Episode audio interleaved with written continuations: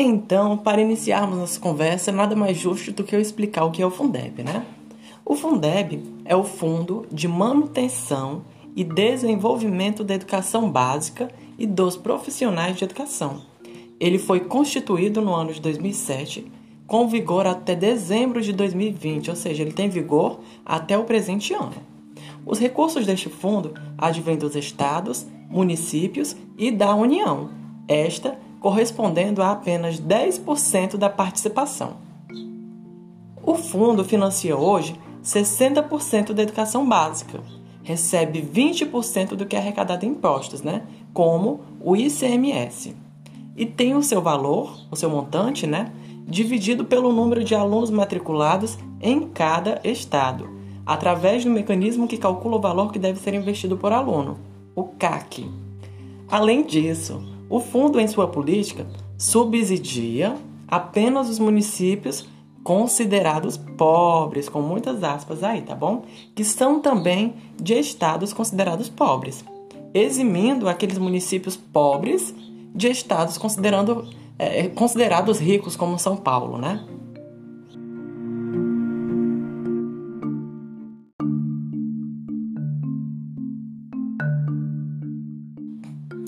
E é aí que o bicho pega, viu?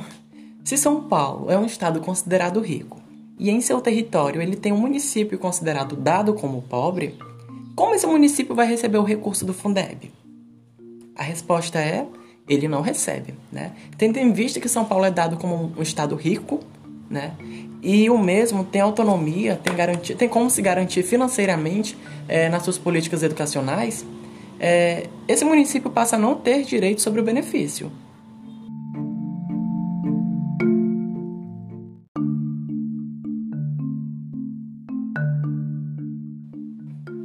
Mas todas essas colocações feitas até agora se dão em cima do texto atual. Porém, como o mesmo está em vigor apenas até dezembro deste ano, de 2020, é, fez-se necessária a revisão de um novo Fundeb, na verdade, de um novo fundo que pudesse subsidiar é, a educação básica do nosso país. E tendo em vista isso, a deputada professora Dorinha, ela propôs, né, na Câmara recentemente, a mudança ou melhor, a permanência desse do Fundeb, do fundo, né? E na minha concepção, é, a mudança de maior importância, mais significativa nesse processo todo, se dá no fato de tornar o Fundeb, né, permanente, ou seja, não correrá mais o risco de passar por tudo isso novamente. Onde a mesma fará que fala né, solicita que sejam feitas avaliações periodicamente. A primeira vai ocorrer no ano de 2026. É, o documento entrando em vigor no ano de 2021, né? Terá esses seis anos aí de avaliação para que no ano de 2006 possa ser feita essa avaliação e após isso a avaliação seja feita decadalmente, né, a cada 10 anos. Ela propõe ainda uma maior participação da União. Lembra que a União participava com 10% nesse fundo? Agora ela propõe o seguinte: sendo no ano de 2021 que a União contribua com 12,5%, visando alcançar 23% até o quê? Até a primeira revisão, que seja no ano de 2026. E ainda vir garantir é o teto mínimo mínimo de 70% para os professores, que hoje é de 60%. A nova proposta visa ainda retribuir, né, redistribuir, na verdade, os recursos de forma igualitária, buscando acessar a todos os municípios. Lembra que eu falei para vocês no início, aqui na primeira parte do texto da minha fala, justamente isso. Agora ele está buscando o quê? Distribuir de forma igualitária, né? Esse recurso a todos os municípios e escolas que precisam desses recursos, independendo da condição de seus estados. Em contrapartida, né, logo às vésperas da votação do texto na Câmara, o governo apresentou é, a sua proposta solicitando que a PEC fosse sancionada apenas no ano de 2022. Mas aí fica o questionamento: e no ano de 2021, o que nós teríamos?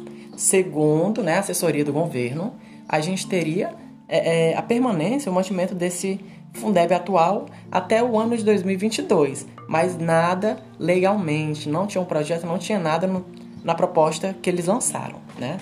limitando os gastos com salários de professores e destinando 5% dos recursos para o programa Renda Brasil, que é um programa que o governo está buscando idealizar, programa esse que pode substituir o Bolsa Família, né? Mas aí, esse programa tem de substituir o Bolsa Família, como eu já coloquei, e ele está sendo, de certo modo, essa solicitação da, do governo em destinar 5% do Fundeb para esse programa, um ato inconstitucional, tendo em vista que o Bolsa Família ou programas sociais são de cunho social e não educacional, né? E como este, né, como já coloquei, é um programa de serviço social e não educacional, mas fica uma dúvida, né? Como seria o ano de 2021, que foi o que eu já coloquei? Sendo que o presente Fundeb só vigora até o final deste ano.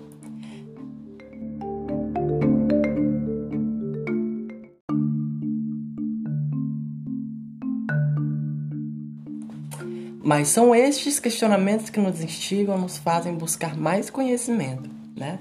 Então eu encerro esse nosso momento agora com a fala, né, da coordenadora geral da campanha nacional pelo direito da educação, Andressa Pelanda, que diz o seguinte: o fundo ataca exatamente a estrutura do problema, que é a falta de qualidade das escolas e valorização dos profissionais de educação. Até mais!